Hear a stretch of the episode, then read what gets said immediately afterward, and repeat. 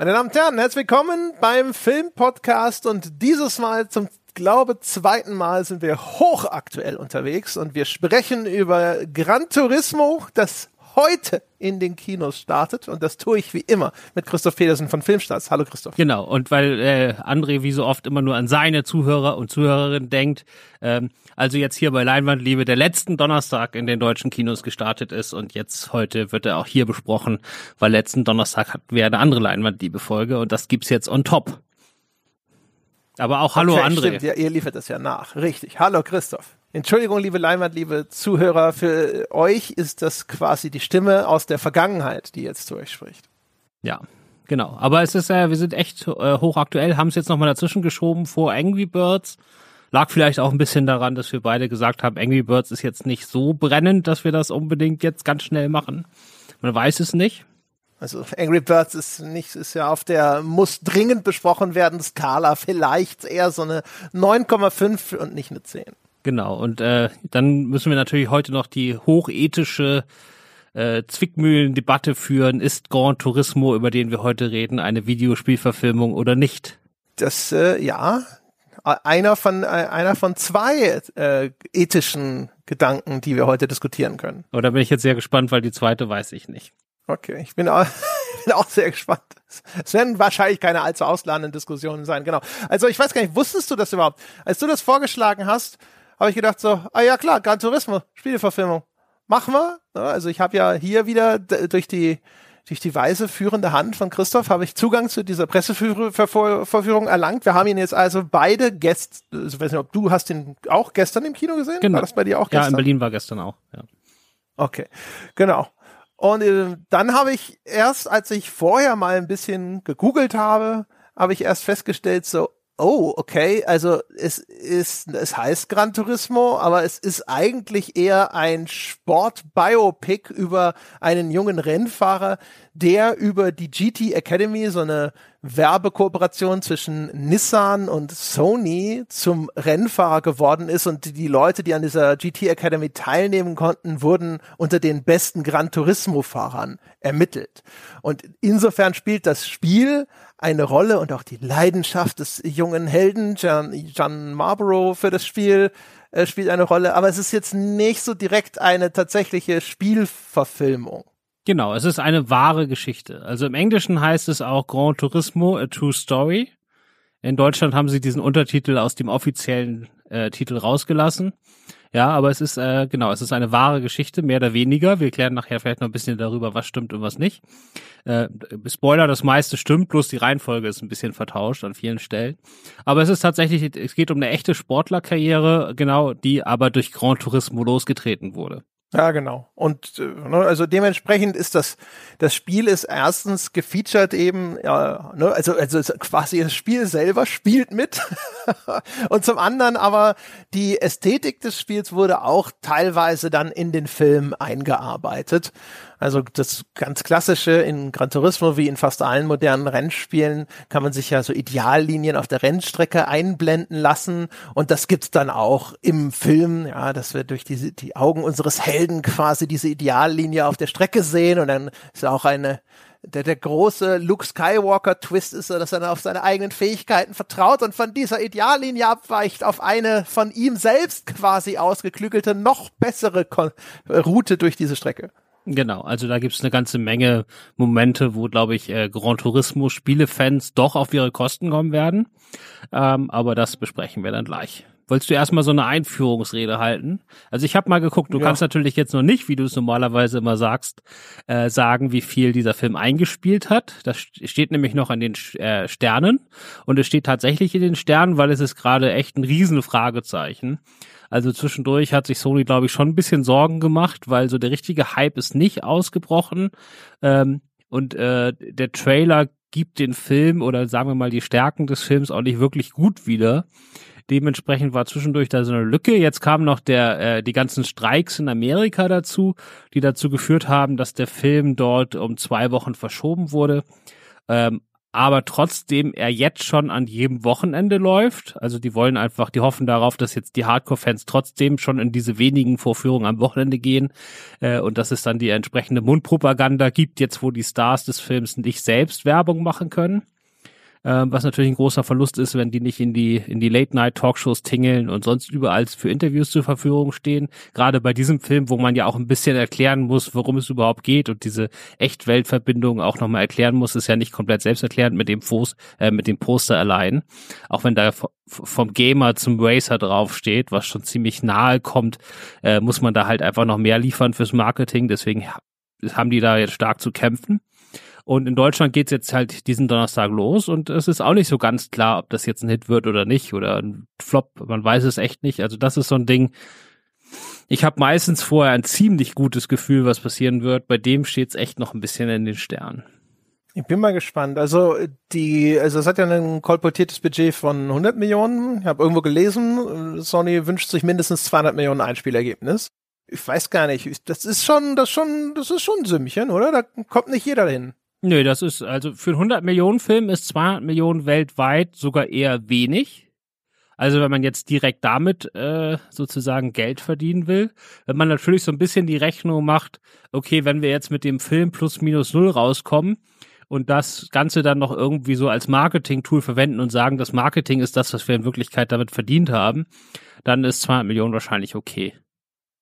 Aber es ist dann ist ja alles, was noch an Streaming und so kommt, ist ja dann für dich dann Bonus. Genau, also das wäre dann wahrscheinlich so, das ist dann wahrscheinlich das, was sie brauchen, um da plus minus null rauszukommen. Ähm, genau, und äh, ja, es ist halt echt schwierig äh, momentan. Also 100 Millionen ist natürlich eine Menge Asche für so einen Film auszugeben. Da sind wir ja echt schon in, jetzt nicht in Avengers-Niveau und diesen ganzen Top-Blockbustern, aber 100 Millionen ist für mich schon Blockbuster-Niveau vom Budget her.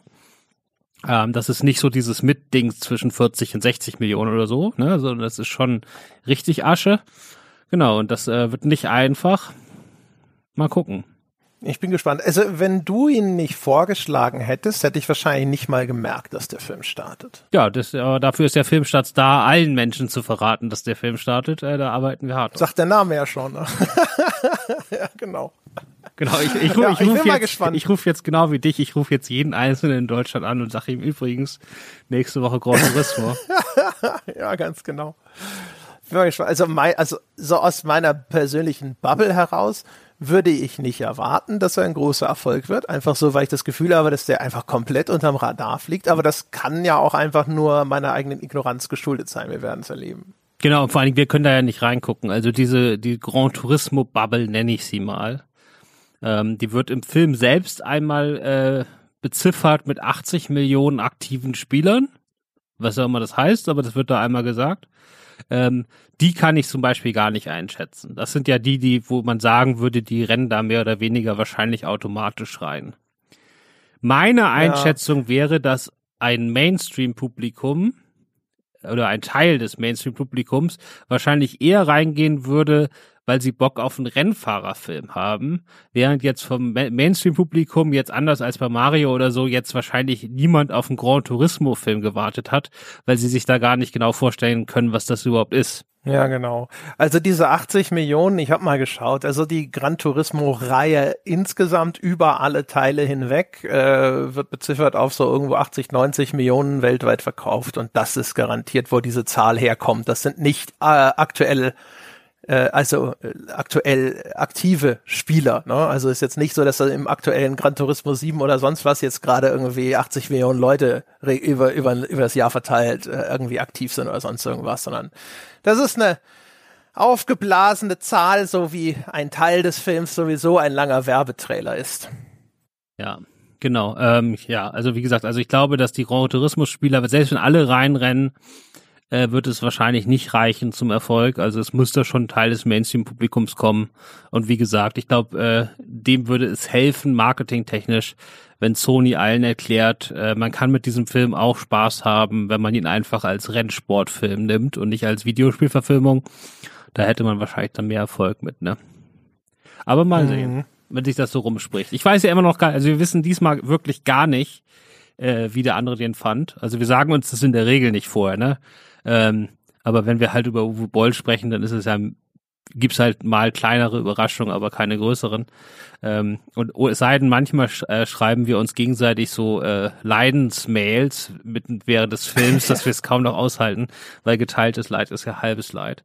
Aber heute kann ich es wirklich gar nicht einschätzen. Also von den Sachen, die du die letzten drei, vier Minuten so gesagt hast, würde ich jetzt sagen, da gibt's schon Bedenken deinerseits zum Film, aber ich bin trotzdem echt gespannt. Ja, also ich bin, ich bin auch gespannt. Also erstens auch, was du sagst und aber auch natürlich jetzt, was dahinter für ein Ergebnis bei rauskommt. Machen wir mal ganz kurz, um die Spannung quasi noch ins Unerträgliche äh, aufzubauen, äh, kurz weiter mit den üblichen Hintergrunddaten und Fakten. Also die nächste Überraschung für mich war Neil Blomkamp Regie. Also District 9, Neil Blomkamp, ähm, hat jetzt endlich seine Videospielverfilmung gemacht, nachdem er ja ewig in Gespräch war für Halo und es dann aber nicht passiert ist. Ähm, hatte ich irgendwie auch nicht auf dem Schirm hab nicht gedacht, so, ja klar, natürlich, Neil Blomkamp macht jetzt irgendwie einen Rennfahrerfilm. Man hat ihn ja irgendwie so, also in meinem Kopf ist der immer noch der District 9 Dude, ehrlich gesagt. Er war dann ja auch, Und, also äh, zu Neil Blomkamp kurz brauchen wir, ich glaube, dass äh, seine Handschrift ist jetzt nicht wiedererkennbar in dem Film, also dementsprechend werden wir gar nicht so oft über ihn reden müssen. Aber ähm, nach District 9 ist er, der ja Südafrika gedreht wurde, ist er danach ja nach Hollywood, hat mit Elysium und Chappie jetzt zwei größere äh, Sci-Fi-Filme dort gemacht und dann hat er echt jetzt die letzten, was weiß ich, acht Jahre steckte er wirklich in einer Entwicklungshölle nach der anderen. Ne? Also Halo war ewig mit beschäftigt. Er sollte den neuen Alien-Film machen, bis Ridley Scott sich irgendwann entschieden hat, nee, geh mal weg, ich mach das doch selbst. Ähm, also jeweils zwei Jahre so, die dann einfach weg waren. Ne? Er hat zwischendurch nur noch einen ja. so ein so ein Horror, Dämonen-Horrorfilm gemacht, von dem wirklich niemand mitbekommen hat, dass es den gibt, Demonic. Äh, der soll auch ziemlich schlecht sein. Ich habe den ehrlicherweise auch nicht gesehen. Ähm, also das war schon echt festgefahren. Der brauchte jetzt endlich mal ein Projekt, das dann auch tatsächlich gedreht wird. Also das kam dann für ihn gerade rechtzeitig mit äh, Grand Turismo. Hat der Chappie in Hollywood gemacht? Ich habe irgendwie, als Chappie habe ich gesehen, habe hätte gedacht, dass er den irgendwie wieder in Südafrika gemacht hat oder sowas. Der wirkte so unhollywoodig. Ja, ja, aber das, wo er den gedreht hat, weiß ich ehrlicherweise gar nicht mehr. Ich glaube, das ist ja dann mit dem, mit dem, äh, ja, ich, das kann sein, dass der, dass der woanders spielt, aber es ist eine große Sony-Produktion. Also es war auf jeden Fall eine Hollywood-Produktion, wo auch immer er spielt. Wer District 9 war ja wirklich so, ist ja aus Südafrika und von ihm persönlich raus entstanden. Es war ja auch mehr eine Indie-Produktion, ne, die dann erst aufgekauft ja, genau. wurde. Ja, weil bei Chappie, da war ja auch noch, das war ja noch mit dem Typen von dieser komischen Elektro-Gruppe da, die Antwort, Ninja oder sowas, der ja. da mitspielte und sowas. Das wirkte ich, alles so. Aus Holland, ich glaube, die sind, auch die, so sind aus, nee, die sind aus Südafrika, ne? Ich glaube, ja, so, die Ho so Holl aus holländisch, holländischstämmige Südafrikaner. Und äh, genau, die Musik habe ich, nachdem ich Chappie gesehen habe, irgendwie ein halbes Jahr lang nur noch gehört. Ja, aber ja. Ja, genau. Aber auch das wirkte halt nicht wie so das Ding, wie so eine Hollywood-Kollaboration eigentlich, wo man irgendwie einfach denkt, dann würden sie irgendwie so einen größeren US-Artist dafür nehmen, weißt du? Nee, da hat er aber noch äh, große Cloud äh, mit District 9 im Rücken, da hat er dann noch ziemliche Freiheit. Der Film ist ja sowieso ziemlich weird dafür, dass der ja, Arsch, das dafür, dass der Arsch teuer war. Deswegen hatte ich mit dem auch viel Spaß. Also der wurde natürlich von den meisten ja. Leuten verrissen. Ähm, der war aber total, total weird für einen Film dieser Größenordnung ja, die, und dementsprechend. Die ganz weirde Version von Nummer 5 lebt. ja, genau. Also dementsprechend, ich mag den deutlich lieber als Elysium, den ich eher ein bisschen platt fand. Sein ganz, sein ja, teuerster und größter ja. Film. Ähm, genau. Aber deswegen, ja. Und jetzt Grand Turismo. Kommen wir zurück zu deiner Einführung. Ja, kommen wir zurück. Wir können noch ganz kurz sagen, also es gibt hier auch durchaus einige Hochkaräter in der Besetzung. Also Orlando Bloom spielt mit, der spielt den äh, Nissan-Manager, der sich diese ganze Aktion ausdenkt. Ne? Also Orlando Bloom, Klammer auf, Legolas, Klammer zu. Äh, Jimon Hunt, wie spricht man den aus? Jimon Hansu? Ja, so ungefähr. Äh, der äh, relativ bekannt kennt man zum Beispiel als diesen Kopfgeldjäger aus den ähm, ähm, ähm, Guardians of the Galaxy. Und jetzt einfach, ich nehme jetzt einfach die eine Rolle in einem der ganz großen Filme. Auch der Kopfgeldjäger übrigens in äh, The Island. Ja, also gerne gerne als Kopfgeldjäger besetzt. Diesmal der Vater unseres Helden und dann äh, David Harbour. Ne? Also der schlechte Hellboy, äh, der spielt hier den Obi Wan des Racings, den Mentor. Und dann ein Jungdarsteller namens Archie Madekwe, den ich noch nicht kannte, und der spielt den John Marbro, Marden, Mardenbro, der, die Hauptfigur. Wir nennen sie in Zukunft nur noch Jan. Jan, Jan, Jan. Jan, ja. Genau, und dann hast du natürlich noch vergessen, wer die Mutter spielt, ne? Habe ich das vergessen? Wer spielt? Es gab eine Mutter? ja, seine Mutter. Stimmt, seine die Mutter. saß mal auf der Couch. Genau, die spielt ja. keine große Rolle, äh, ist aber eins der Spice Girls. Oh, oh. Okay. Spicy Spice, glaube ich. Gary Halliwell, die aber jetzt mittlerweile Gary Horner heißt, weil sie geheiratet hat. Okay, äh, ja, äh, äh, deswegen bist du der Experte, weil dir sowas auffällt. Ja, aber äh, über die Spice Girls würde ich auch Bescheid wissen, wenn ich nicht Filmkritiker geworden wäre. Also das sind schon äh, Popkultur-Dinge meiner Jugend, äh, die ich damals schon sehr bewusst wahrgenommen habe. Das sind ja wie so Spice Girls und Britney Spears. Das sind ja meine, meine musikalischen äh, Vorlieben und Wurzeln. Leitfiguren. Ja, also ich wüsste nicht mal, ob es jetzt vier oder fünf Spice Girls gibt. Äh, ich glaube, es waren fünf. Ich, wie gesagt, ich weiß es nicht. So, Vollständigkeit halber noch Drehbuch. Äh, vergleichsweise sage ich mal hochkarätig. Also wir haben einmal Jason Hall, hat an American Sniper mitgeschrieben, Zach Balin hat an Creed 3 mitgeschrieben und Alex Zay hat an Zack Snyder's Watchmen Verfilmung mitgearbeitet irgendwo. Also zumindest alle Leute mit serious äh, Screenwriting Credits, die hier unterwegs sind. Genau, das muss äh, hat sich Sony wahrscheinlich geleistet, ne? Weil es ist natürlich für die schon schon eine wichtige IP. Und das ist natürlich. Die ist aber auch lange in Entwicklung gewesen. Ne? Also die haben wohl schon seit 2011 versucht, den Gran Turismo-Film auf die Beine zu stellen. Dann weiß man natürlich nicht, äh, ob da Leute jetzt gecredited sind, weil sie irgendwie zwischendrin eine vorhergehende Version des Drehbuchs verfasst haben, die dann weiterverwertet wurde, oder? So wird das sein. Ich glaube nicht, dass die sich zu dritt eingesetzt haben. Ähm, wenn ich jetzt den Abspann vor Augen hätte, könnte ich es dir genau sagen, weil man das daran erkennt, wie da die Unzeichen gesetzt sind. Da steht ja immer Drehbuch von und dann oft mit Unzeichen und End. Und wenn da End ausgeschrieben ist, dann heißt das was anderes, als wenn dann Unzeichen steht und so. Daraus kann man das dann ableiten. Aber jetzt bei IMDB zum Beispiel stehen die Namen einfach nur hintereinander. Da kann ich jetzt nichts sagen und ich habe leider beim Abspann nicht genug aufgepasst. Ja, krass, das ist ja wie im Arbeitszeugnis. Ja, genau. Das, äh, da kann man dann ganz genau rausfinden, so wer hat denn mal die erste Fassung geschrieben, von der noch ein bisschen was übrig ist und so, und dann kriegt man das meistens daraus. So, also das sind äh, jetzt hier sozusagen die Basics und dann, weiß ich nicht, sollen wir so anfangen, dass wir uns gegenseitig verraten, wie wir es gefunden haben? Ja, können wir machen, oder? Und dann steigen wir so ein bisschen ein. Ja. Also genau. die Überschrift meiner Kritik, die äh, vor zehn Minuten online gegangen ist, weil da die Sperrfrist abgelaufen ist, ähm, heißt äh, tatsächlich packende Rennfahrer-Action in Klammern mit der ein oder anderen Werbeunterbrechung. okay, ja, das ist nicht ganz schlecht. Ich kann es jetzt nicht so schön in eine Headline packen. Ich, ich, ich sage einmal vorneweg, dass ich schon anerkennen kann, dass das eigentlich, also zumindest also im Rahmen dessen, was wir hier so besprechen, ist es auf jeden Fall einer der besten Filme, die wir jemals hier besprochen haben.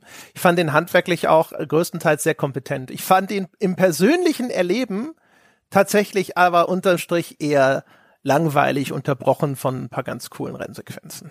Genau, und ich bin einfach äh, privat, was heißt privat? Also ich bin einfach ein Zacker für Sportfilme, ne? So Underdog-Sportfilme, wo irgendjemand äh, dem man das eigentlich nicht zutrauen würde, dann irgendwie Footballstar wird oder Fußballstar oder Tennisstar oder was auch immer. Äh, wenn das einigermaßen sauber durcherzählt ist, dann kriegst du mich damit immer, ne? Und das hat mhm. halt sozusagen hier auch für mich funktioniert. Übrigens ganz lustig. Ich habe äh, im Kino habe ich zwei Kollegen getroffen von äh, anderen, also auch die auch im Bereich des Spielejournalismus aktiv sind, muss ich mal korrekterweise so sagen. Ich nenne die mal nicht namentlich, weil ich nicht weiß, ob die das, äh, ob die das wollen. Ich erzähle es nur deswegen, weil in dieser Gruppe von drei Personen war das komplette Spektrum vertreten. Also einer fand ihn ganz toll, hat, hat Dinge wie neun von zehn von sich gegeben. Einer war so, ja, in der Mitte und ich war am unteren Ende und war eher so, ja, also ich weiß ja nicht. Also das und das fand ich, fand ich cool. Äh, aber insgesamt fand ich ihn eher so ein bisschen langweilig und vor allem äh, dieses Gamer-Thema, was in dem Spiel Film drin ist und was sehr stark in die Underdog-Story reingepackt wird, nämlich dieses, oh, der Gamer wird nicht ernst genommen. Das fand ich entsetzlich. Das fand ich cringe, wie die jungen Leute heute sagen. Es hat mich, es, es war wirklich zum Fremdschämen, wie der Film dieses Ding aufgebaut hat, auf mehreren Ebenen, dass hier ein Gamer um seine Anerkennung ringt. Da habe ich die ganze Zeit innerlich, hat sich mir der Magen zusammengezogen. Genau, wir können das ja mal kurz erzählen. Also das erste Drittel des Films ist quasi, oder das erste Viertel ist halt so die Geschichte Geschichte, wie Jan noch zu Hause wohnt. Ähm, sein Vater ist ehemaliger Fußballprofi. Also das stimmt auch, das ist der reale Vater auch. Der war jetzt nie so ein riesen Mega-Hit da, da in der, aber der hat in der britischen Liga da Profifußball gespielt. Und sein jüngerer Bruder ist halt auch Fußballer, ne? Und deswegen versteht der und der Vater sich natürlich perfekt und der Vater geht zu jedem Spiel und alle setzen darauf, dass der es halt irgendwie schafft, während Jan halt den ganzen Tag nur bei sich im Zimmer hockt, wahrscheinlich äh, mit geschlossenem Fenster, wie man sich Gamer so vorstellt. Wobei es liegen keine Chipstüten oder so rum, also es ist schon aufgeräumt. Ähm, und dann da halt vor seinem Lenkrad sitzt und den ganzen Tag Gran Turismo trainiert. Ähm, er achtet darauf zu sagen, dass es kein Game ist, sondern halt eine Simulation und dass er da halt jetzt wirklich trainiert und seine einzige Chance ist halt irgendwie jetzt da um Anerkennung zu bekommen, von dem Computerspiel ins wahre Leben überzuwechseln und dann quasi mit seinen Fähigkeiten dort weiterzumachen. Und dann taucht halt irgendwann gerade rechtzeitig diese Idee auf und dann taucht in seinem also wenn er Gran Turismo anmacht, dann taucht dann ein Video auf, wo Orlando Bloom steht und sagt, du bist auserwählt, du darfst am Finale teilnehmen. Jetzt hier für dich die Chance, äh, bald echte Rennen zu fahren. Äh, komm da mal vorbei. Genau. Also so ein bisschen wie es im Film ist. Äh, das ist zum Beispiel eine der großen Veränderungen, ähm, weil Jan im realen Leben nicht den erst die erste Ausgabe gewonnen hat von dieser Veranstaltung, wie es im Film ist, sondern erst die dritte. Das heißt, das liegt die zeitlich nicht ganz so nah beieinander wie hier von der Idee von äh, Danny Moore, der äh, von der Orlando Bloom gespielt, der im wahren Leben auch ein bisschen anders heißt, aber ich kenne jetzt nicht die Namen von Nissan Marketing Menschen auswendig, aber der heißt noch ein bisschen anders. Ähm, das haben die halt alles ein bisschen gestaucht, ne, weil es natürlich viel spannender jetzt, wenn er der Erste ist, der da mitmacht und nicht äh, schon die dritte Ausgabe, ne? Ja, ja, also genau, ich habe gesehen, dass es da auch Kritik gab, dass da die wahren Pioniere sozusagen alle unterschlagen wurden. Der Film so tut, als sei er hier der der erste, der Wegbereiter, ne, derjenige, der dieser GT Academy zu Ruhm und Anerkennung ver äh, verholfen habe. Das könnte mir persönlich jetzt nicht e egaler sein. Und dass so ein Film da ab und zu ein bisschen an den realen Fakten rummanipuliert und dass, wenn irgendwo steht, äh, basiert auf einer wahren Begebenheit oder ähnliches, dass man dann sofort eigentlich, wenn man wissen möchte, wie es denn wirklich war, eigentlich Google anwerfen muss, sollte inzwischen klar sein. Genau, das ist hier auch noch so. Es sind aber später noch ein paar Sachen, die sie ein bisschen umgebogen haben, wo es ein bisschen fragwürdiger ist. Ne? Also es gibt ähm, der reale Jan und auch der Jan im Film äh, haben einen Unfall, der unter anderem dazu führt, dass ein äh, Zuschauer stirbt. Ähm, ein, am, am Rande der, der, der Rennstrecke und ähm, das wird im Film zwar nicht verharmlost, also es ist äh, ziemlich genau abgebildet, aber es wird an eine Stelle gepackt in seiner Karriere, äh, wo es gerade dramaturgisch super hinpasst, weil er dann danach ähm, mit seinem Lehrmeister Jack Saltner, gespielt von David Harbour, halt jetzt quasi dieses Trauma durcharbeiten kann. Und in seiner realen Karriere ist es aber erst viel später passiert, als er schon längst erfahrener Rennfahrer war. Ähm, das sind dann so Sachen, ob ja. man da nicht vielleicht diesen, diesen realen Tod ein bisschen ausnutzt, da jetzt für seine Dramaturgie, ob das nicht doch ein bisschen fragwürdig ist, ne? Aber ansonsten finde ich das, das bei solchen. Das ist die andere ethische Diskussion, die ich vorhin meinte. Die Art und Weise, wie sie mit diesem Unfall und auch mit dem, äh, mit dem Toten dort umgehen. Genau, das, äh, fand ich auch ein bisschen schwierig. Also ich weiß nicht ja, genau, wie genau. sie es deutlich besser hätten machen können, weil es wegzulassen wäre halt auch irgendwie feige gewesen, ne?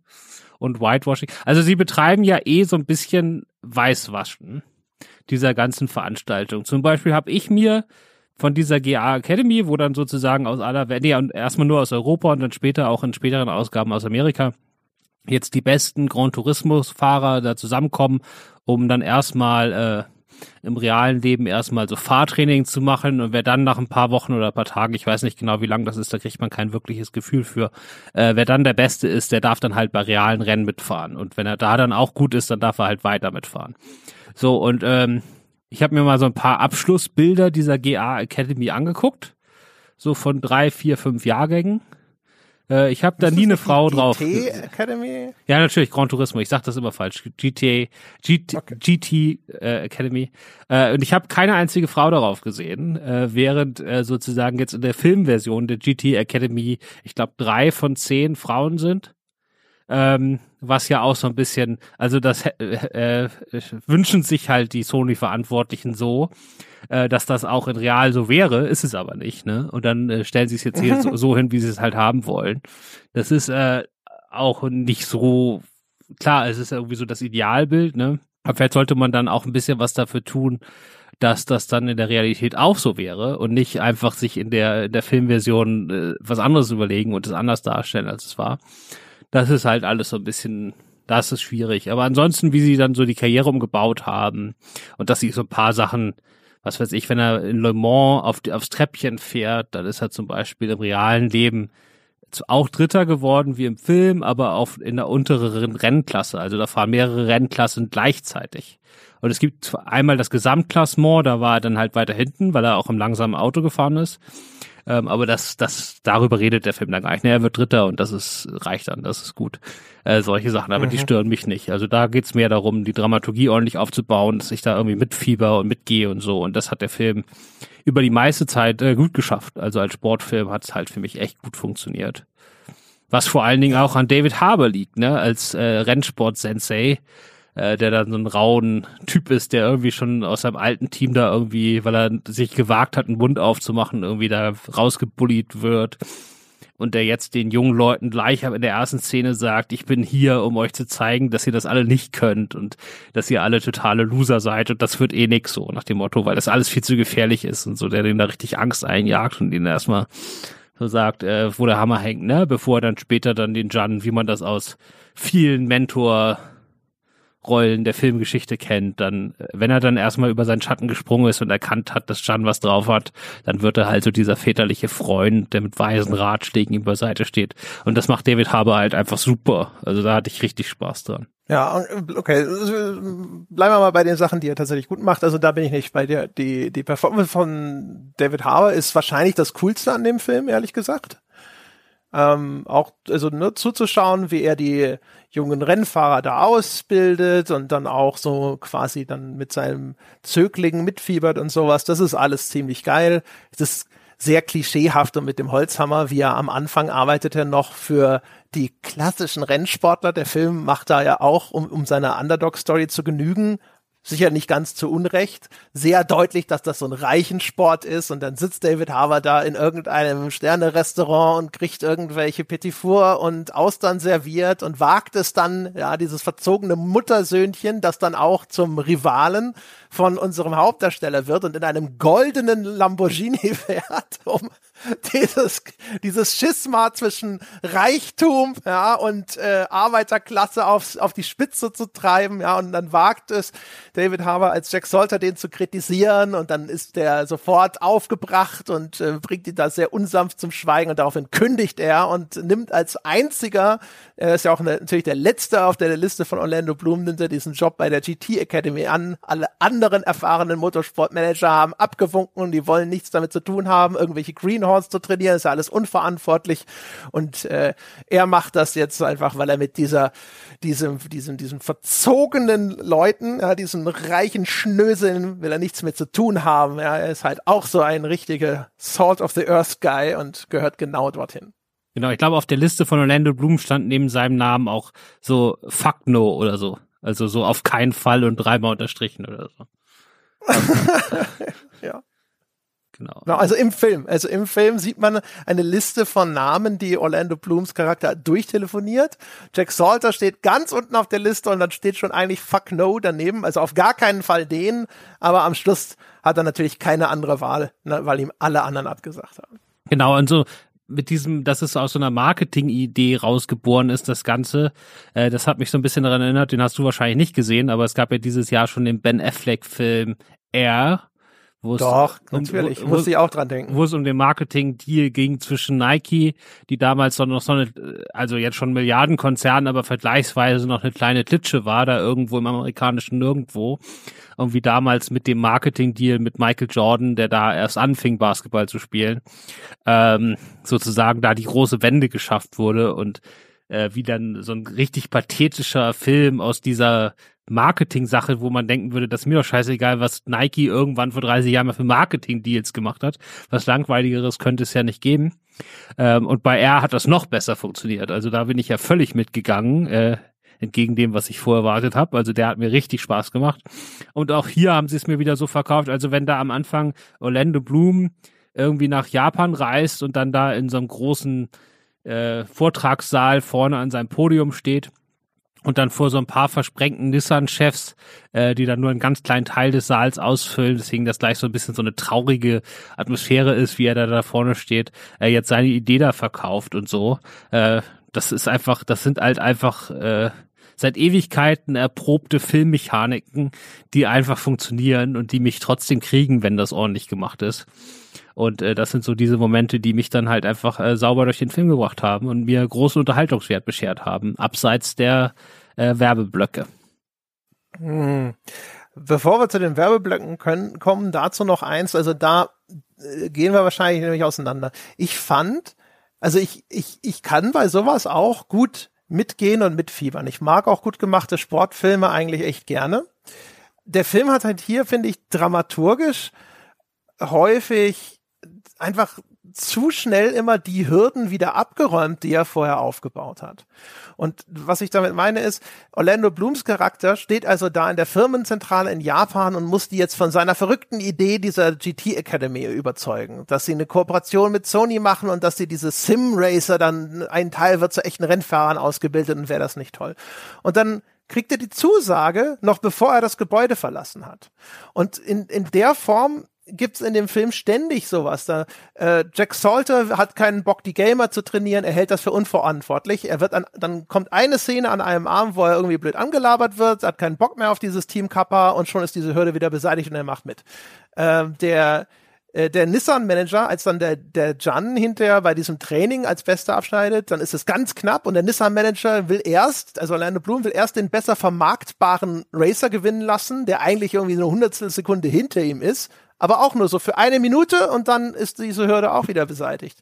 Und es geht die ganze Zeit so weiter, weißt du, also der, der Jan ist verknallt in die Audrey, seine, äh, und dann dann treffen die sich und sie ist auch in ihn verknallt. Also überall, wo normalerweise solche Film, Filme irgendwie tatsächlich eine Dramaturgie aufbauen, eine Hürde, die irgendwie, wo der, wo er sich, wo er auch für arbeiten muss, damit die beseitigt wird, ja, damit er, äh, Orlando Bloom muss kämpfen, um diesen Nissan Manager irgendwie zu überzeugen. Also nee, es passiert alles nicht. Es ist so, hier, da ist ein Hindernis, weg. Hier ist ein Hindernis, weg. Das Einzige, wo sie es wirklich ein bisschen machen, ist halt nach diesem Unfall. Aber ansonsten ist es immer so, bip, bip, bip, bip. es wird sofort alles wieder abgehakt. Ich finde, es ist äh, dramaturgisch in der Hinsicht irgendwie. Nee, ich glaube, ich würde schon sagen, es betrifft eigentlich alles auf der Rennstrecke. Also zum einen das nach dem Unfall, aber auch er hat ja zum Beispiel in der ersten Saison, die er fährt, muss er bis zu einem bestimmten Punkt in der Rennserie einmal unter die ersten vier gekommen sein. Ansonsten ist seine Karriere sofort beendet und so. Also diese längerfristigen äh, Dramaturgien gibt's schon.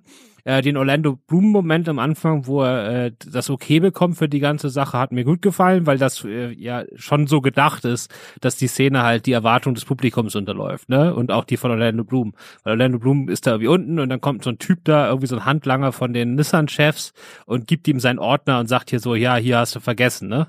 Und man denkt so, ja, wird jetzt da quasi, da wird er bloß nicht wiederkommen, kriegt er jetzt noch seinen Ordner hinterhergeschmissen und gut ist. Und dass der dann plötzlich sagt, ja, okay, ja, fand übrigens gut, machen wir jetzt so.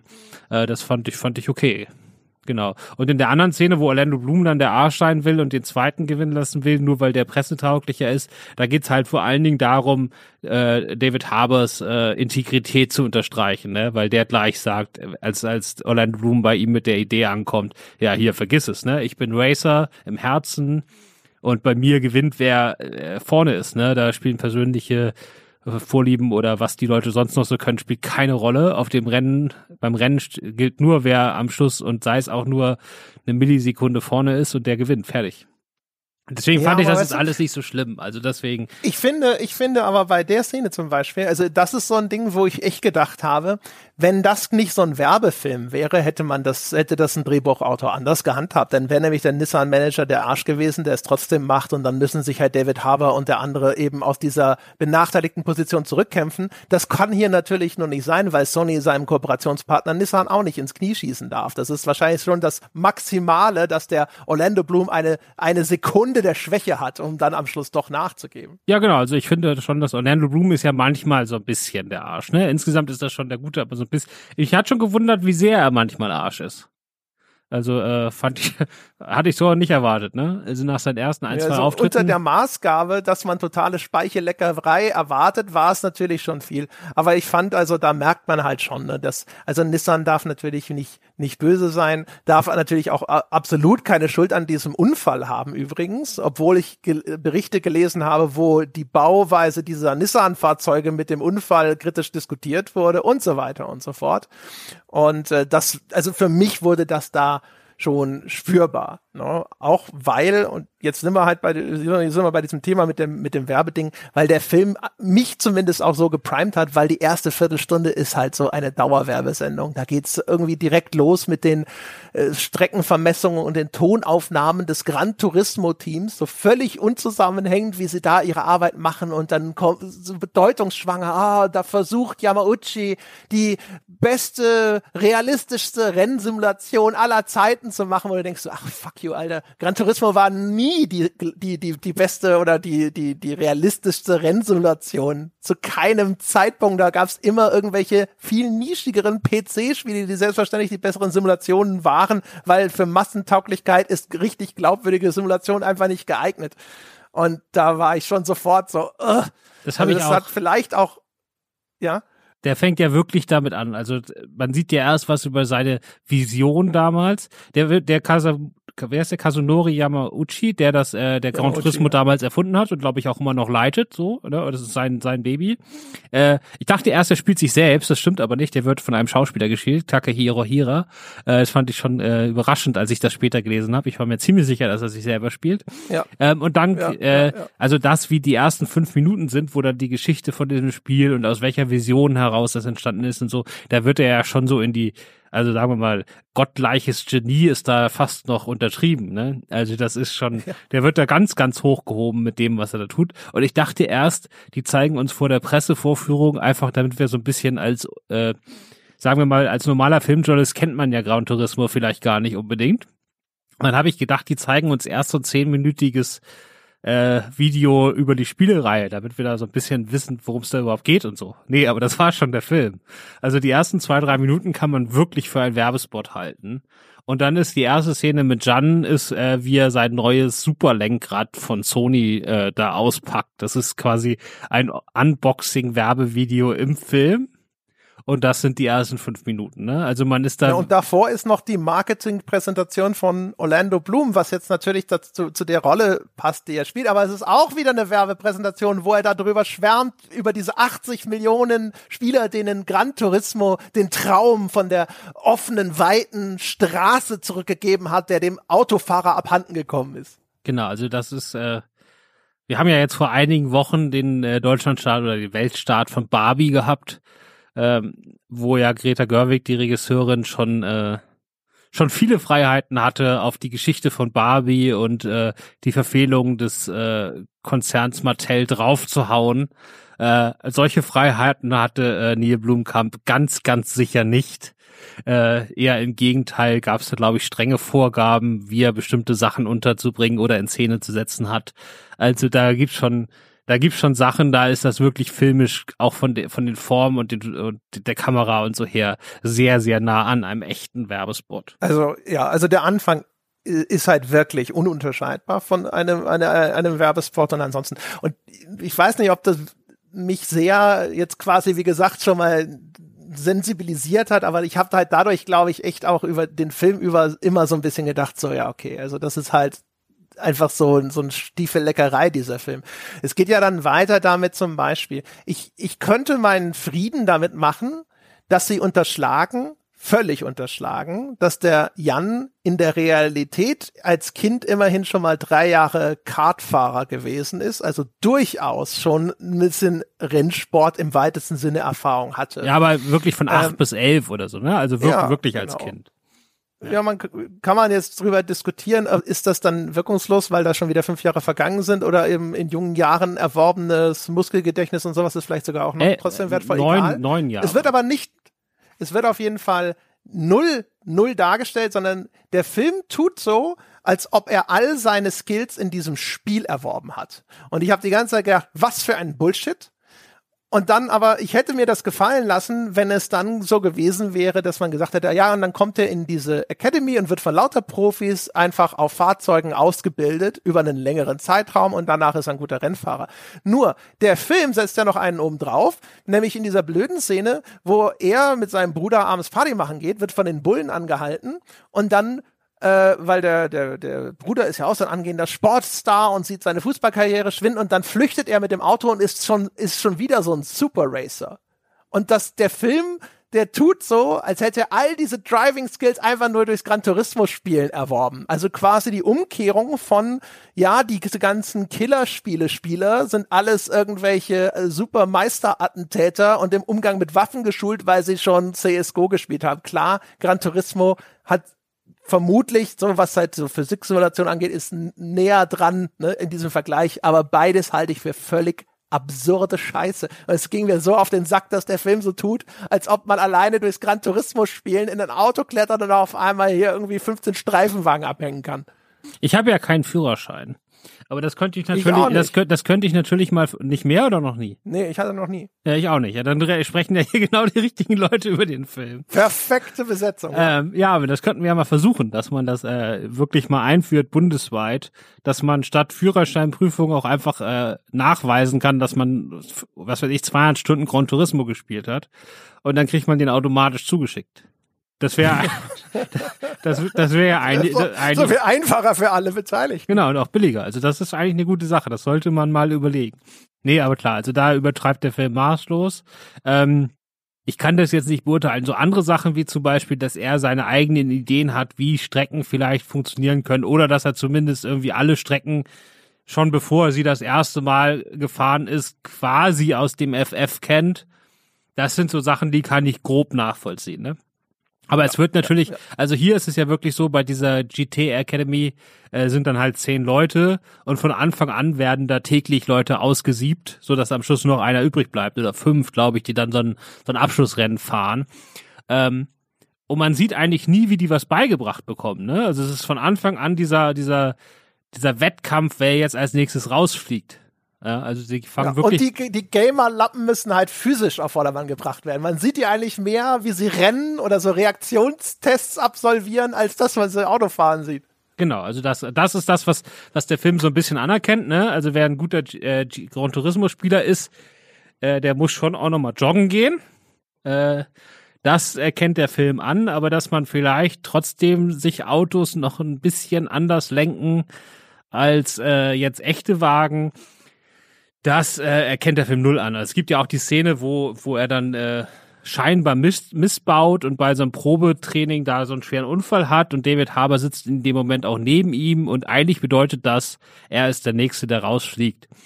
Aber er weiß dann halt aus seinen Grand Tourismus Stunden, äh, nee, das lag an den Bremsen, die hatten das und das Problem. Und David Harbour meint natürlich, was für ein Bullshit. Also jetzt werden ja nicht irgendwie die Bremsen bei unserem Auto kaputt sein oder so. Und dann später äh, finden die Mechaniker raus, aber doch genau das Problem, das er auch quasi aus Grand Turismo kennt, das gab's jetzt auch in der richtigen Welt. Ja. Und ähm, der Controller hat genauso vibriert. genau, also das ist natürlich, ja, aber das ist, äh, wenn man erstmal auf diese filmische äh, Realität einsteigt, dass man vom Sim-Gamer zum Racer wirklich so schnell aufsteigen kann und das ein bisschen als Fantasy nimmt, dann ist das in sich für mich schon stimmig genug erzählt. Ne? Also er ist ja auch in der realen Welt noch so zwei, drei Jahre in einer ganz anderen niedrigeren Liga gefahren äh, die sie hier mehr oder weniger ausgespart haben, ne, bevor es dann irgendwie spannender wurde in höheren Ligen. Und natürlich hat er sich da erstmal langsam an alles rangefahren. Ne? Ja, aber das ist halt so, weißt du, zugunsten, also das, der, der Film ist halt wirklich die Umsetzung von so einer, weiß ich nicht, so einer Kindergamer-Fantasie. Ne? Das geht ja dann sogar noch weiter, nämlich der Vater ist natürlich abfällig, der erkennt das nicht an. Das Kind sitzt da und spielt die ganze Zeit und dann sagt der Vater halt immer, ja komm, ey, mach mal was Anständiges. Ja, Spiele sind halt sozusagen nutzlos. Und ähm, dann ist ja am Schluss sozusagen auch sogar eine Szene, da kommt der Vater und entschuldigt sich unter Tränen, dass er dieses, dass er das Kind nicht gefördert hat, als es seinen Traum äh, verfolgen wollte. Und dabei ist es, das ist so ein furchtbarer Bullshit gewesen. Der Vater hatte völlig recht. Der Vater sagt, hey, Racing ist ein reichen Sport, das geht nicht. Tut mir leid, du kannst kein Rennfahrer werden. Das ist erstmal korrekt sozusagen. Das ist eine, eine geerdete, realistische Einschätzung vom Vater. Und zu dem Zeitpunkt, wo er ihm sagt, seine, sein, sein Racing-Game zu spielen, wird ihn im Leben nicht vorwärts bringen, hat er auch recht. Ja. Und selbst dann, als der dann hinterher diesen Zugang zur GT Academy gewinnt, den es ja zu dem Zeitpunkt noch gar nicht gibt, von der der Vater auch nichts wissen kann zu diesem Zeitpunkt. Aber dann, dann ist er der eine aus 90 89.000, das sagt der Film sogar. Das heißt also, in den anderen 89.999 Fällen haben die Väter trotzdem Recht behalten. Ja, und oh, dieses Ding so, oh mein Gott, ja, du hattest recht, ich hätte dich einfach dein Spiel spielen lassen sollen und dein Traum von Racing. Also, was für eine Scheiße. ich fand das furchtbar.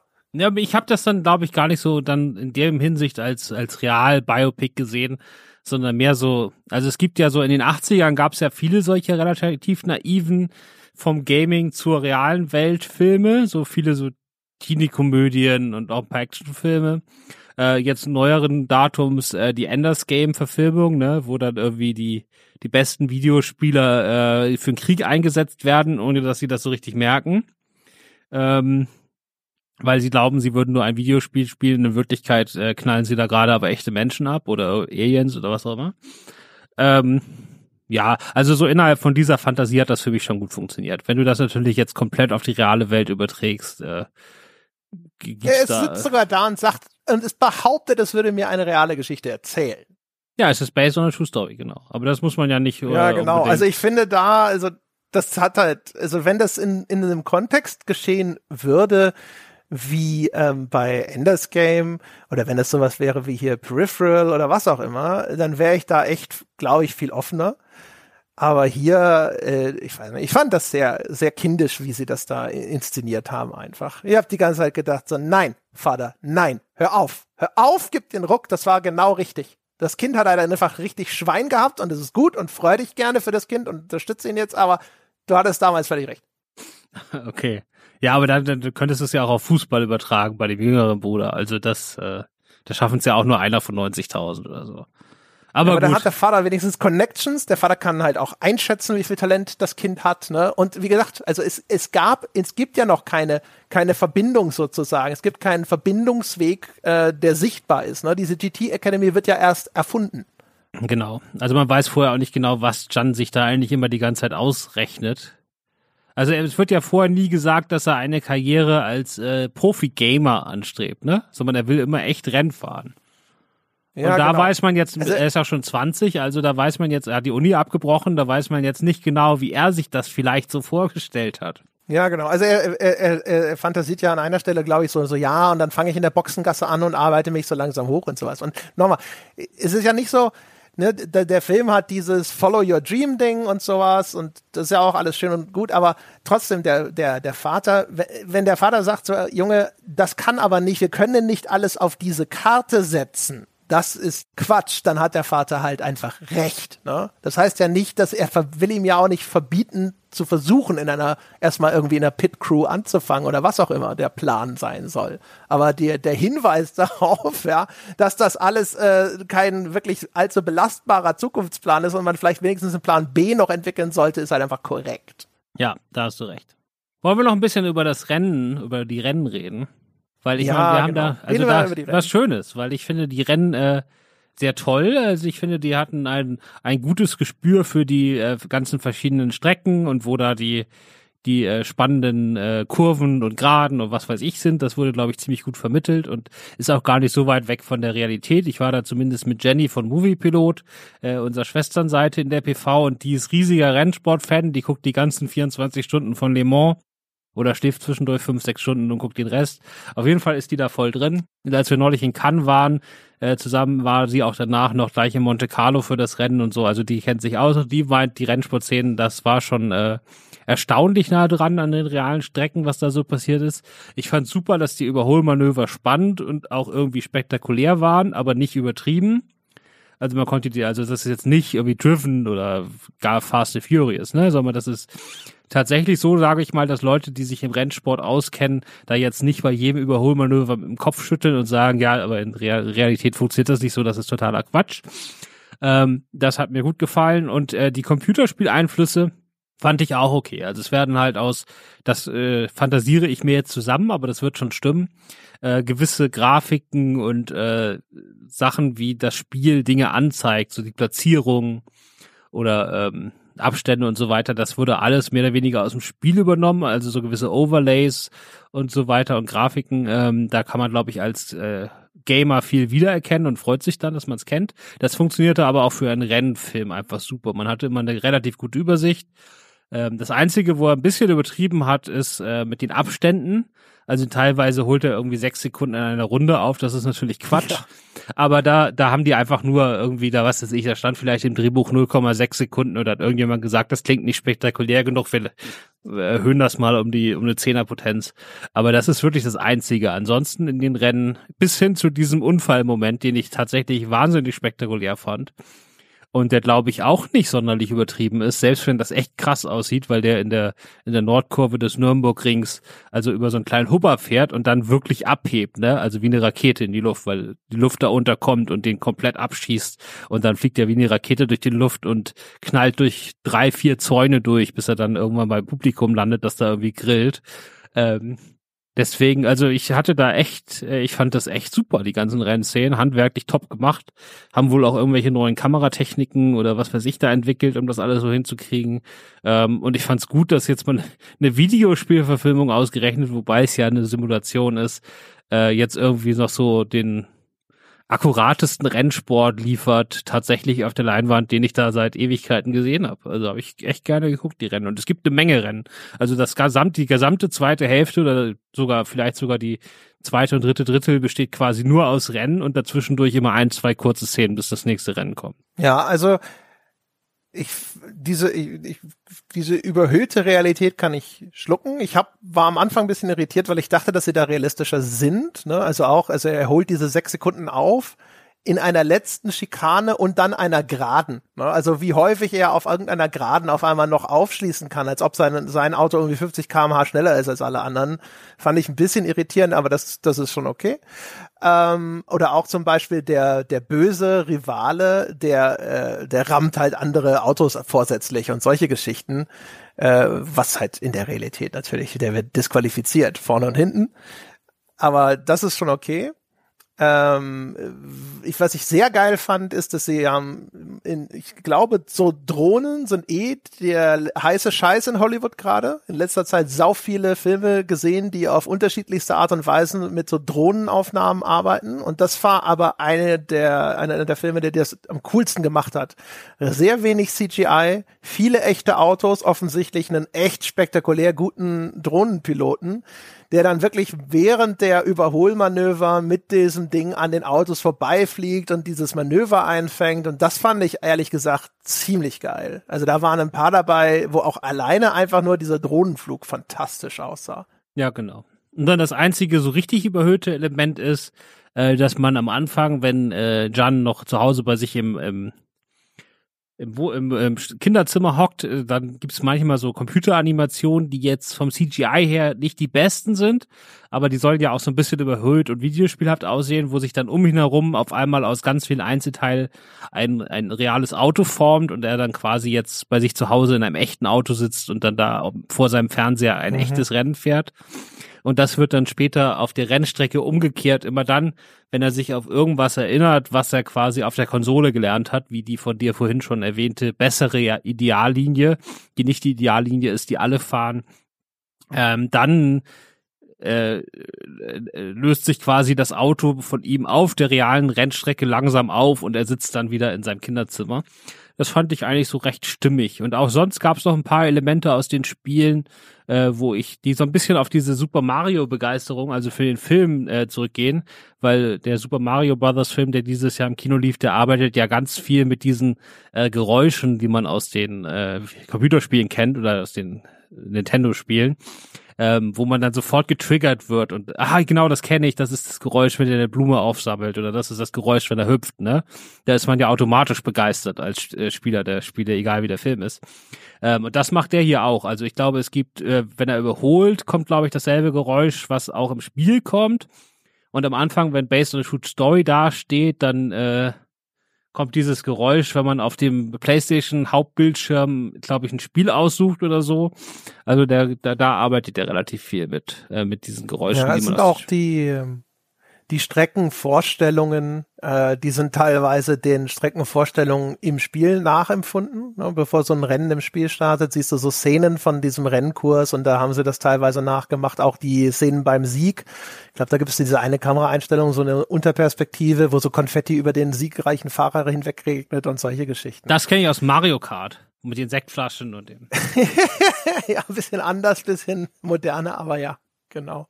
Also es ist schon, der Wiedererkennungswert ist, ist auf jeden Fall, ist halt schon auf jeden Fall vorhanden. Ähm, und wie gesagt, also größtenteils äh, sehr angenehm, dass da, dass wir halt einfach sehr viel echt einfach gefilmt haben. Ne? Nur bei den Unfällen, da sieht man dann teilweise, dass das dann halt CG ist bei den Crashes. Während der, der Hauptunfall, also den der, der Jan selber hat, äh, der ist ja einfach nur dem realen Crash nachmodelliert, weil der, der sieht fast identisch aus. Es, es gibt Aufnahmen von dem realen Unfall und der ist tatsächlich auch in, in echt genauso furchterregend und spektakulär. Ich habe, als ich, ich habe das im Kino gesehen und habe erst gedacht, das ist ja völlig übertrieben. Da kann er, der kann da ja nicht so, äh, da ist der, geht ja keiner irgendwie lebend wieder raus. Und stellte sich hinterher raus, so nein, der reale Crash sah fast exakt so aus. Und tatsächlich geht er in, in echt sogar noch unverletzter da raus als im Film. Der Film äh, überzeichnet das sogar ein bisschen. Also in echt gab es wohl direkt Szenen, wie er neben seinem Unfallfahrzeug steht. Ist er selber also irgendwie rausgeklettert oder wurde rausgeholt, aber konnte dann schon wieder selber stehen. Während im Film wird er direkt auf so einer Bahre abtransportiert. Also er musste auch in echt ins Krankenhaus erstmal sogar zur Sicherheit und ganz unverletzt ist er natürlich nicht raus. Aber ich glaube, der Film zeichnet das auch extra nochmal dramatischer, weil sie wollen, dass er selber mehr Schaden nimmt. Ne? Also weil er, er bringt quasi, ne, also ist das ein Unfall, ne? aber sein Fahrzeug tötet einen, einen umstehenden Zuschauer. Und dann ist es natürlich besser, wenn er selber mehr Schaden nimmt, weil der Film sich da schon sehr bemüht, jetzt zu sagen, oh, das ist ein Freak-Accident, sagen sie im Film, ne? also ein völlig unwahrscheinlicher Unfall, niemand kann was dafür die Diskussion, ich weiß gar nicht, ob die überhaupt in echt schon abgeschlossen ist. Der Unfall ist schon Jahre her, aber ich habe immer noch kein abschließendes Gutachten oder so gefunden. Ich habe gesehen, dass sie in Nürburgring diese Wagenklasse jetzt nicht mehr zulassen wegen dieses Unfalls. Das ist zumindest anscheinend die Konsequenz daraus. Es gab diese Diskussion darüber, ob diese Nissan-Wagen durch ihre Bauart vielleicht besonders anfällig wären äh, ne, ob der Rennveranstalter da gepennt hat, weil diese Strecke, äh, diese Stelle in der Strecke war wohl schon immer das äh, quasi gefährlich, dass da sich irgendwie unter dem Boden dieser Fahrzeuge irgendwie Luft aufbaut und dass die deswegen schon immer so ein bisschen hochgegangen sind und jetzt war an dem Tag aber besonders viel Wind und war das absehbar und was nicht. Und ich fand das schon so ein bisschen, ich weiß schon, was du meinst. Wie hätte man es besser machen können? Weiß ich nicht genau. Aber das ich fand das schon so, es hatte halt echt einen Geschmäckle, ne? dass da irgendjemand ist da tatsächlich gestorben und es ist jetzt hier eine Fußnote. Man sieht davon ja nichts, man sieht nicht, dass dieser Mensch stirbt, man sieht nicht die Folgen, man sieht nur, wie unser Held darauf reagiert. Also der Film ist natürlich fokussiert auf diese Hauptfigur, ne? aber der Tod eines Menschen ist in dem Film eigentlich nur relevant insofern, dass er den Jan irgendwie bedröppelt macht weil er sich Vorwürfe macht und äh, weil es seinen, seine, seine Willpower als Racer gefährdet. Und das fand ich schon so, oh, oh, oh. Na gut, aber also sozusagen, was in der realen Welt ja wohl relativ unbestritten ist, es war auf jeden Fall kein Fahrfehler, ne? Das wollen ja seine Konkurrenten ja dann gleich ausnutzen und sagen, nee, hier diese Sim-Fahrer, die wollen wir generell verbieten. Äh, ich glaube, das ist relativ unumstritten. Der ist ja einfach nur eine gerade lang gefahren und auf einmal abgehoben, ne? Also da glaube ich jetzt nicht, dass das sein Fehler war. Ich hätte das zumindest auch nicht gelesen. Also ich habe jetzt nirgendwo gelesen, oder an der Stelle weiß man doch, dass man da nicht so schnell fahren darf und sowas. Also das hatte auch mit den mit den konkreten Wetterbedingungen an dem Tag und so zu tun. Ich, ich sage nur, also wie gesagt, also ich fand halt hier irgendwie, also auch da wieder, ne, also die die Bösen, die wollen jetzt hier, dass sich, äh, die wollen jetzt diesen Tod auch für ihre Sache quasi nutzbar machen und diese Simracer verbieten und das tun sie natürlich auch nur aus niederen Motiven weil sie diese Gamer nicht ernst nehmen. Und der Film zeigt uns ja, dass diese, diese Gamer, äh, die jetzt zu Rennfahrern werden, ernst zu nehmen sind. Und ehrlich gesagt, weiß ich halt nicht. Also ob ich das auch so cool finde und ob nicht diese, also weiß nicht, ob es diese Aktion in der Realität überhaupt gegeben hat oder ob der Film sie dazu erfunden hat. Aber ich stelle mir vor, für irgendeinen, der jetzt, sage ich mal, von mir aus eine traditionellere Ausbildung zum Rennfahrer durchlaufen hat, dass der vielleicht legitimerweise die Frage stellt, ob dieser Marketing-Stunt nicht dazu führt, dass Leute auf der Strecke sind, die da nichts verloren haben, angesichts eines tödlichen Unfalls, finde ich jetzt erstmal auch nicht so, weiß ich nicht, ob ich das jetzt per se, da würde ich erstmal weitere Informationen einholen wollen. Ja gut, aber dann müsste man, also jetzt reden wir über reale Rennsportregeln, ne? Das hat nicht mehr viel mit dem Film zu tun. Aber ja, ich bin der Meinung, darum, was zeigt mir der Film und wie framed der Film das? Ja, ne? aber der, in der Realität der, müsste man es halt andersrum machen. Also du müsstest halt, du kannst halt nicht Menschen mit einem bestimmten Hintergrund einfach aus diesem Grund äh, sozusagen ausschließen. Also da musst du einfach weil ich meine, es geht es ja aber gar nicht um den Hintergrund, es geht um die, die, die, die quasi die, die, ne, ist hier der, es wird gesagt, haben die, die genügend Praxis sozusagen. Ja, genau, aber da müsste man einfach sagen, man will nicht Sim-Gaming verbieten oder Sim-Fahrer, sondern man will, macht halt eine Voraussetzung, Leute, die in dieser Rennklasse mitfahren wollen, müssen die und die Voraussetzung erfüllen. Ja, genau. Das ist ja alles richtig. Aber wie gesagt, der Film, was der Film daraus macht, ist ja nur, dass die das tun, weil sie ja schon immer die Sim-Gamer, äh, die, die, die, die, diese Racer, die aus der Gamer-Ecke kommen, gehasst haben, weil es arrogante Schnilse sind, die sie nicht ernst nehmen. Und die in ihrer, in ihrem reichen Sport sich weiter abkapseln wollen. Das ist ja, das ist ja das, wie der Film das darstellt. Und das ist das, wo ich denke so, mh. Ja, also ich weiß jetzt gar nicht, ob das in der Realität überhaupt vorgekommen ist. Also wie gesagt, der Unfall kam erst viel später in der Karriere, wo der schon sechs oder sieben Jahre irgendwie äh, Rennen gefahren ist, äh, regelmäßig. Und ich glaube, nach sieben Jahren äh, Rennen fahren hat in der Realität niemand gesagt, du darfst jetzt nicht weiterfahren, weil du irgendwann mal äh, vom Gran Turismo rüber gewechselt bist, weil er zu dem Zeitpunkt hatte der halt wahrscheinlich schon mehr reale Rennerfahrung als die meisten anderen, wenn der schon sieben Jahre lang ja, Rennen genau. ist. Genau, das heißt, in der genau. Realität wird ja es auch, einfach nicht gegeben ja, haben. Also es war einfach, es ist einfach eine Erfindung des Films, weil das dramaturgisch passt. Ja, genau. Ne? Aber das ist ja dann auch wieder was, wo ich sage so, hm, ich ha also ich fand, also das hatte alles für mich so einen Fadenbeigeschmack. Ich will es nicht auch nicht überdramatisieren, aber ich habe die ganze Zeit gedacht, so, ach, weiß ich nicht. Ich glaube, dass man das hätte taktvoller machen können. Ja, bestimmt. Ja, aber ich wäre dann eigentlich auch so durch, eigentlich. Äh, ich glaube ja. Ich denke, damit haben wir, glaube ich, so die wichtigsten Sachen haben wir abgehandelt. Also ich will noch mal vielleicht, weil ich jetzt auch recht viel rübergekrittelt habe, ich will halt vor allem so ein bisschen meine wahrscheinlich negativere Perspektive damit legitimieren, aber ich muss schon sagen, der ist schon echt insgesamt wirklich ein, ein echt kompetenter Film gewesen. Ne? Also auch gerade dann in den Momenten, wo dieses sehr werbliche und wo auch dieses für mich eher peinliche, oh mein Gott, die armen Gamer, die Underdogs-Thema im Hintergrund tritt und es einfach nur so ein Sportfilm ist, ne? Äh, da funktioniert er echt gut. Ich habe den David Harbour habe ich sehr gerne zugeschaut. Ich fand den Hauptdarsteller fand ich ehrlich gesagt auch ziemlich okay. Orlando Bloom, naja, aber ansonsten hat es eigentlich durch die Bank schon ganz gut funktioniert. Ja, das hängt doch einfach noch eine Sternewertung an die Aussage ran und dann bist du fertig. Okay, ich gebe dem eine äh, 5 von 10. Nee, nix ist. Also eine zweieinhalb von fünf. Sonst führt das wieder zur Verwirrung. Ja, wir machen, Oder so. wir machen hier Filmstaatswertung. Das wäre noch schöner. So. Ich dachte, in meinem Kopf irgendwie dachte ich gerade, war das nicht immer eine Zehner? Okay, dann ja, 2,5. Also halt die, die goldene Mitte. Ich fand den okay, aber wie man schon gehört hat, also ich fand halt den, äh, der hat dramaturgisch für mich einiges liegen lassen, fand ihn dadurch auch nicht unglaublich mitreißend. Ich fand diese ganze Gamer-Geschichte peinlich und ich fand diese ganze Werblichkeit auch einfach anstrengend.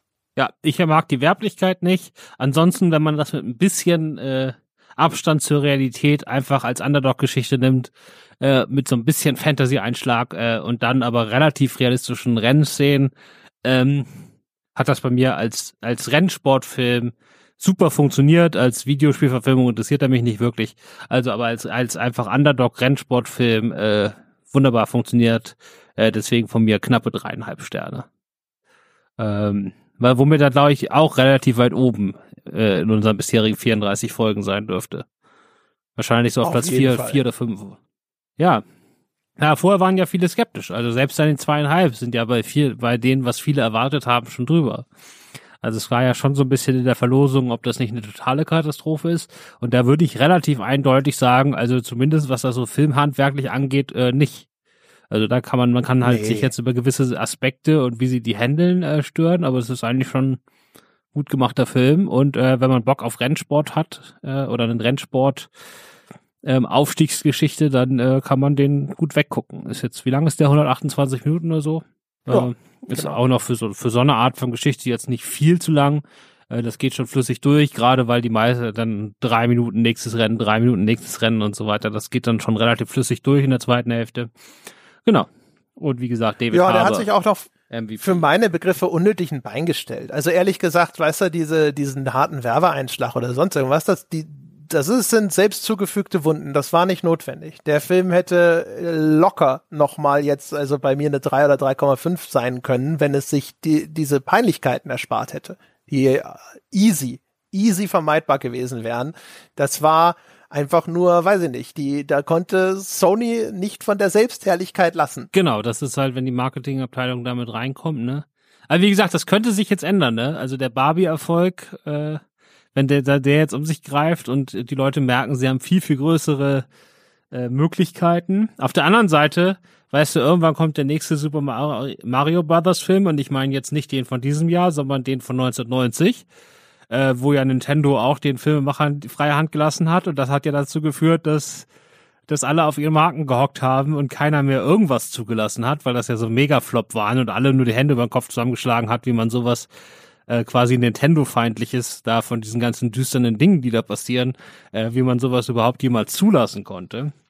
Jetzt Barbie das genaue Gegenteil, das ist halt einfach ein Mega-Hit dafür, dass sie gesagt haben, macht euch über Barbie lustig, passt schon. Naja, und das Ding jetzt hier ist halt, also was das angeht, mega vorsichtig. Und nicht nur mega vorsichtig, sondern auch, ähm, die, die haben schon Aufträge mitbekommen da in der Filmproduktion, wo man noch mal ein bisschen Werbung für machen sollte. Und das ist, tut dem Film nicht gut, da hast du recht. Gut. Ja, genau. Und mal schauen. Ne? Also ich weiß auch nicht, ob das, was Barbie gemacht hat, so reproduzierbar ist, weil also Barbie ist ja schon, wenn man so möchte, so ein eine kulturelle Ikone. So schwer mir das bei Barbie über die Lippen kommt, ist es halt wahrscheinlich schon Fakt. Und das gilt einfach nicht im gleichen Maße für eine x-beliebige Lizenz oder Marke. Das wird auch Mattel noch um die Ohren fliegen. Also jetzt hat ja Mattel nach dem Barbie-Erfolg erstmal gesagt, wir machen jetzt hier unser eigenes filmisches Universum und wollen da jetzt irgendwie 36 Filme oder so wollen sie am Stück drehen. Über, über alle möglichen Spielzeuge für sich, wo ich von der Hälfte noch nie gehört habe. Ne? Und natürlich wird das nach zwei, drei Filmen gestoppt, weil das überhaupt keinen Sinn ergibt. Und du kannst auch nicht. Wie mit Hasbro und Transformers damals. Ja, gut, aber äh, die Transformers-Filme an sich war, waren ja okay. Ähm, ja, aber Hasbro hat doch dann auch gedacht, und jetzt Battleship und Ouija und. Achso, du meinst die Erweiterung, klar. Dann haben sie ja irgendwann angefangen. Wobei sie jetzt wieder überlegen, ob sie nicht doch Monopoly machen. Aber, ähm, ja, genau, aber das war ja, dieses. Martin Scorsese's Telefon klingelt wieder. Ja, ich glaube nicht, dass Martin Scorsese das jetzt noch macht, äh, aber ähm, jemand anders vielleicht. Und dann macht man das halt auch mit diesen Figuren und dann alles so ein bisschen selbstironisch. Also Scorsese wollte ja wirklich so ein so ein äh, wie, wie einen seiner typischen Mafia-Filme daraus machen über die äh, ja. Immobilienmachenschaften in, ja. ja äh, Machenschaften in New York. Äh, also das wäre ja schon ein bisschen absurd gewesen. Das wäre ja schon ein bisschen weit, noch weiter weg als jetzt das Greta Gerwig-Ding von, von ja, Barbie. Aber das ist, das ist ja das Barbie-Konzept fast schon. Also das ist schon, das wäre zumindest interessant. Genau, also und ich glaube auch nicht, dass äh, Hasbro da oder wer auch immer da die Re Re äh, Rechte dran hat, äh, wenn die dann ähm, Martin Scorsese schreiben, ja hier in den beiden Szenen mach noch mal ein bisschen Werbung für das für das Brettspiel. Ich glaube, der würde. Das sollte schon ein alter Mann im Zylinder sein. Der der würde den was husten. Ja, aber ähm, nee, also das, das Thema ist vorbei. Aber genau, das wird jetzt alles irgendwie wieder mega hochgekocht und dann gucken wir mal, was passiert. Aber naja, also äh, für mich persönlich, also jetzt nicht von dem, was erfolgreich wird oder was für die Marke gut ist, aber als Videospielverfilmung finde ich den ersten Super Mario Bros. Film interessanter als das hier, weil das hier halt auf Nummer sicher geht und das ist immer falsch. Also irgendwas, ein bisschen was riskieren muss man immer, weil wenn man als Marke auf super sicher geht, ist das nie das Beste. Deswegen funktioniert der Film halt auch auf einer anderen Ebene und es ist ganz gut, dass es diese echte Renn oder an Anführungszeichen echte Rennfahrergeschichte erzählt, weil an der konnte ich mich echt festklammern und die hat mich da zwei Stunden gut durchgezogen. So, nächstes das ist auf Mal. Fall das Schlauste, was sie gemacht haben. Genau. So, nächstes Mal äh, Angry Birds haben wir schon abgesprochen. Ja, und dann müssen wir ja eigentlich Need for Speed machen zum Vergleich. Need for Speed fällt mir auch immer ein, ne, dass wir den irgendwie, äh, dass wir die, das ist eine von den wenigen großen Sachen, die uns noch fehlen, ne? Also zumindest was Hollywood angeht. Ja. ja, genau, wo das Budget noch dahinter steckt. Ansonsten das andere vor, offensichtliche Vorbild von Gran Turismo, äh, Autobahnraser, das haben wir schon besprochen. Da könnt ihr euch die Folge anhören, die ist irgendwo. Hat, glaube ich, keine 2,5 gekriegt. Das weiß ich gar nicht mehr. War das nicht so ein Ding, wo den du gar nicht mochtest und ich hatte schon meinen Spaß damit? Weiß ich nicht mehr. Das ist möglich. Das ist auch eine sehr häufig wiederkehrende Konstellation. Ja, ich mag halt weirde Sachen, ne? wie bei dem Katzenfilm. Der Katzenfilm ist eigentlich immer noch meine Lieblingsfolge, die wir bis jetzt zusammen aufgenommen haben. Ich weiß nicht mehr, wie Das der heißt, aber der ist halt der japanische Katzenfilm. Ist ja, muss ja reichen. Ja, genau, der Katzenfilm und äh, Mario. Da warst du auch sehr begeistert einfach von den ganzen Set-Designs. Ja. Genau. Super. Ja, dann äh, vielen Dank. Ebenso. Euch da draußen ebenfalls vielen Dank. Äh, ihr wisst, wenn ihr bei The Pod seid, ihr könnt Christoph noch zusätzlich hören bei Leinwandliebe, dem Podcast von filmstars.de oder ihr könnt ihn einfach lesen, ihn und seine Crew bei filmstars.de. Uns Und- findet ihr umgekehrt. Ah, Mach bitte. du, mach du, mach du selber. Nee, Ich habe gerade ich? nichts. Ich höre gerade zum, Also- ich höre gerade zum zehnten Mal Maupiti Island von Stay Forever. Deswegen kann ich keine aktuellen Folgen ähm, von The Pod Aber die empfehlen. haben doch gerade was Neues angefangen. Ja, deswegen ja, weil da habe ich jetzt die ersten zwei Folgen gehört, aber da konnte ich da nicht direkt weiterhören. Deswegen habe ich jetzt diesen acht Stunden Supercut, der ja umsonst zu sehen äh, zu hören. Jetzt machen wir Werbung für Stay Forever. Christian ist nicht mal da. Na egal. Mach du weiter. Aber es- wir wollen ja, dass er wiederkommt. Mach Ja. weiter. Nee, der, der, ich kann den einfach anschreiben, dann kommt er schon wieder, oder? Aber Nein, aber der ist ein Supercut. Bring doch den Satz zu Ende. Wo, könnt- wo ist der umsonst zu haben? ja, bei Stay Forever im, im Podcast-Feed haben die irgendwann als Weihnachtsgeschenk mal alle Folgen von Maupiti Island, äh, der beste Podcast, der jemals äh, aufgenommen wurde, egal wo, äh, als 8-Stunden-Cut veröffentlicht, äh, for free. Obwohl das ja normalerweise nur hinter der Bezahlschranke ist, aber die 8 Stunden kann man sich am Stück anhören. Ich bin jetzt, glaube ich, habe vorgestern angefangen und bin wieder schon wieder bei 5 Stunden. Ähm, ja, das können wir machen, aber jetzt sollten wir lieber mal The Pod empfehlen. Ich weiß aber, dass Christian den Pod, ich weiß von Christian, dass der die Game, also diese Filmpodcasts immer sofort hört, wenn sie rauskommen. Also freut er sich jetzt an dieser Stelle zumindest. Immerhin. Immerhin. Jetzt haben wir Christian glücklich gemacht. Ich sag nochmal unsere URL, gamespodcast.de, meine Damen und Herren. Das war's für dieses Mal und wir hören uns dann beim nächsten Mal mit Angry Birds wieder. Bis dahin. Tschüss.